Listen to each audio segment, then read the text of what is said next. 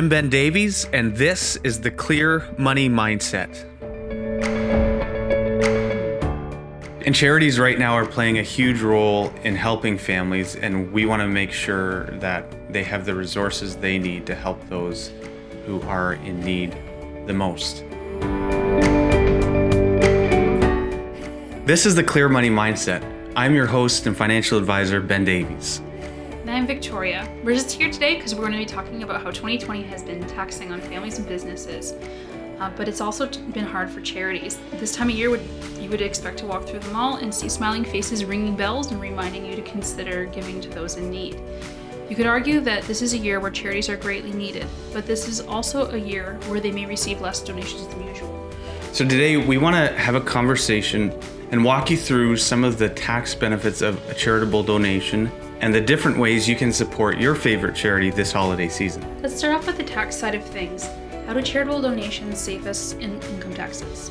Well, donations to a charity, or I should say a registered charity, qualify for the charitable tax credit. I don't know if you know this or you might be interested, Victoria. You can donate up to 75% of your income to charity in a year. It's pretty exciting. I will keep that in mind. the donation has to be made by December 31st of the tax year that you're wanting it to be counted for. Other thing to note is donations over $200 qualify for a slightly higher rate. Um, to give you an example of the impact of a charitable donation, and obviously this goes beyond the fact that donating to a charity is a good thing to do. It's going to be helping those in need. You're helping a charity at the time that they need it as well.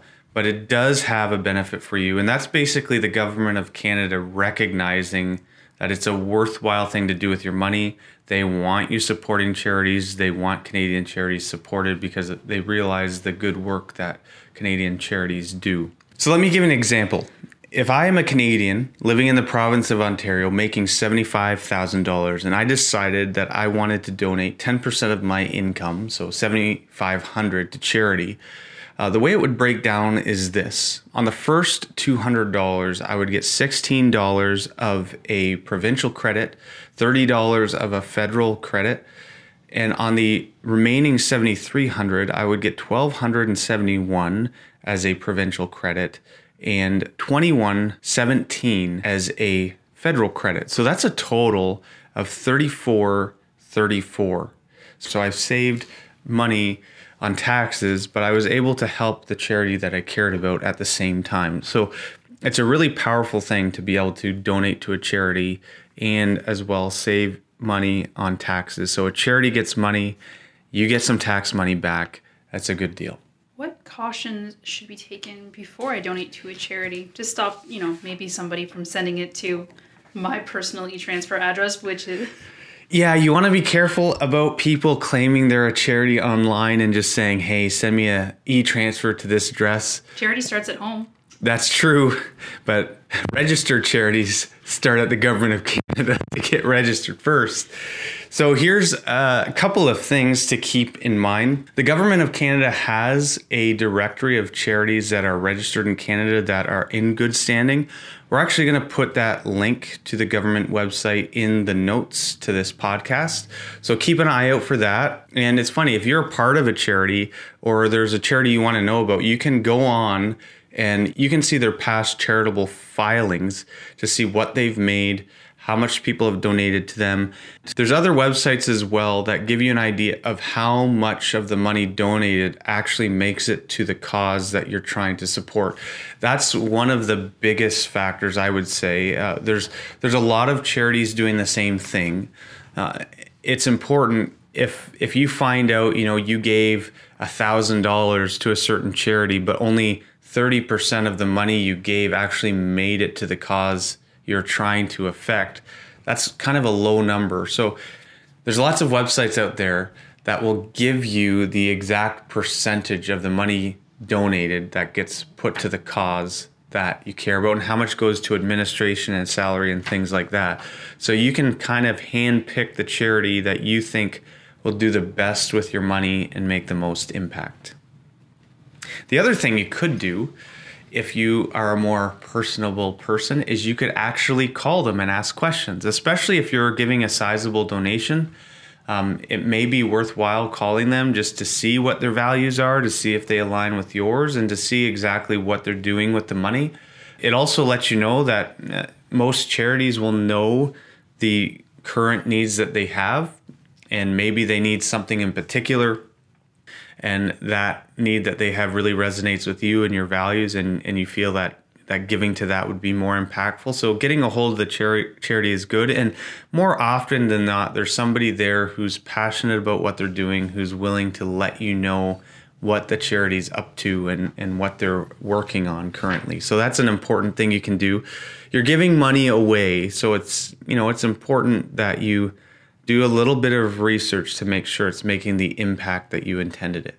Are there more ways to donate to a charity other than writing a check? There are actually quite a few. So let's break this up into two categories. Really, there's the things I can do right now, and then there's the things I can do later in life.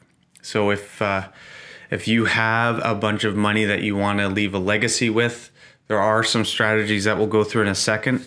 But there's two ways you can do it. One is, yeah, right, you can write a check, the kind of plain general way of doing that one of the reasons you you may want to write a check and not just give cash is because you want it to be receipted that's an important thing about giving to a charity is if you want the tax receipt back they need to be able to know who gave the money record that so that they can issue you a tax receipt um, in the beginning of the following year again simple way is you can do a one-time payment at any time to a charity the other thing which for those who are on a budget makes a lot of sense Many charities now have the ability for you to sign up for a pre authorized donation every month. So you and your family decide how much you want to give away every year. You break that up into more manageable monthly chunks. You can then have that come out of your of your account automatic. One of the things that um, has probably made monthly donations popular that everyone would know about are the organizations that do child sponsorship where it, they have the child's face there and you can that's right angel. you can feed a child for $45 a month it's actually a smart way of giving people an idea of what their money is doing and uh, I know even some of them they have the ability to correspond with that person that you're supporting, but that's one example of a monthly charity or a monthly donation, sorry. Some other strategies that you can use, and this would be more in estate and legacy planning. One is something called donor advised funds. So this one's a bit less known, but what a donor advised fund is, is I sit down and decide that I have a sum of money that my family no longer needs. I know that it's going to be earmarked for legacy planning anyway, but I'm willing to give it away now.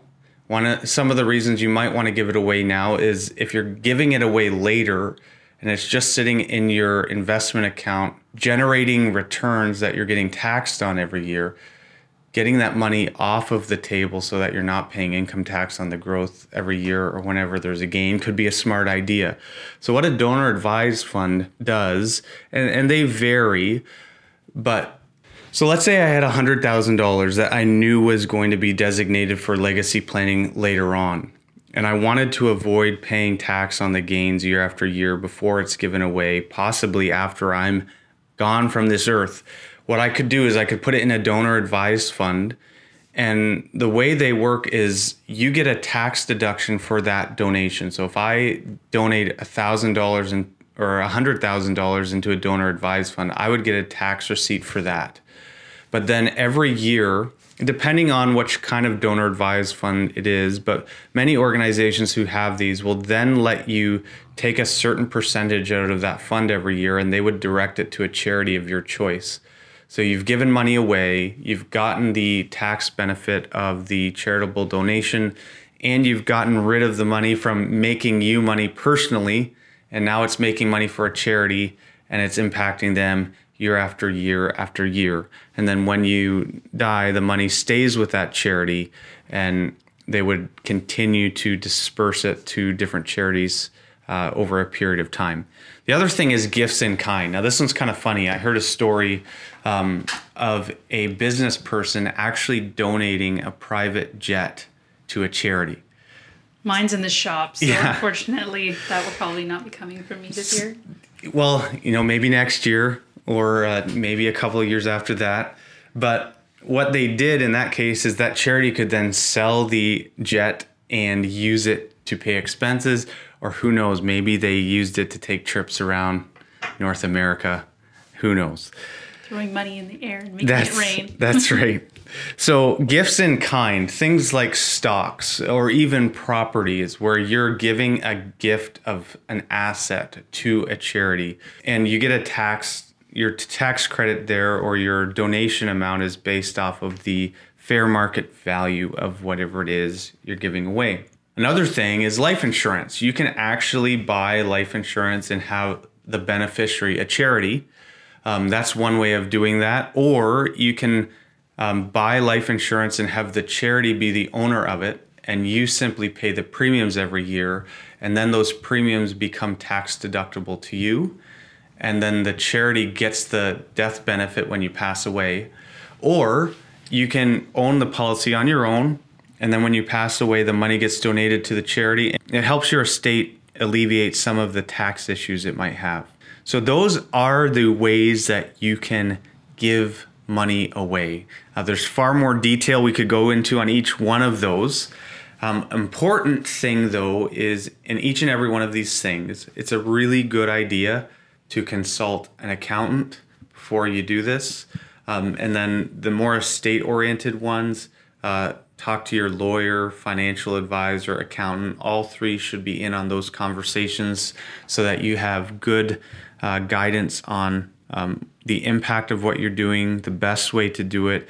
And you also want to make sure that your financial professionals in your life know what's actually happening so that if you did die and you had a charitable uh, life insurance policy, that they knew it was there. It, it helps you plan ahead. Uh, so when you do pass away, you have everybody, those professionals in your life on board. So those are the things we can do to go beyond giving a check. So maybe in a few months from now, when the uh, private jet's out of the shop, Victoria, you can consider who you might want to give that to.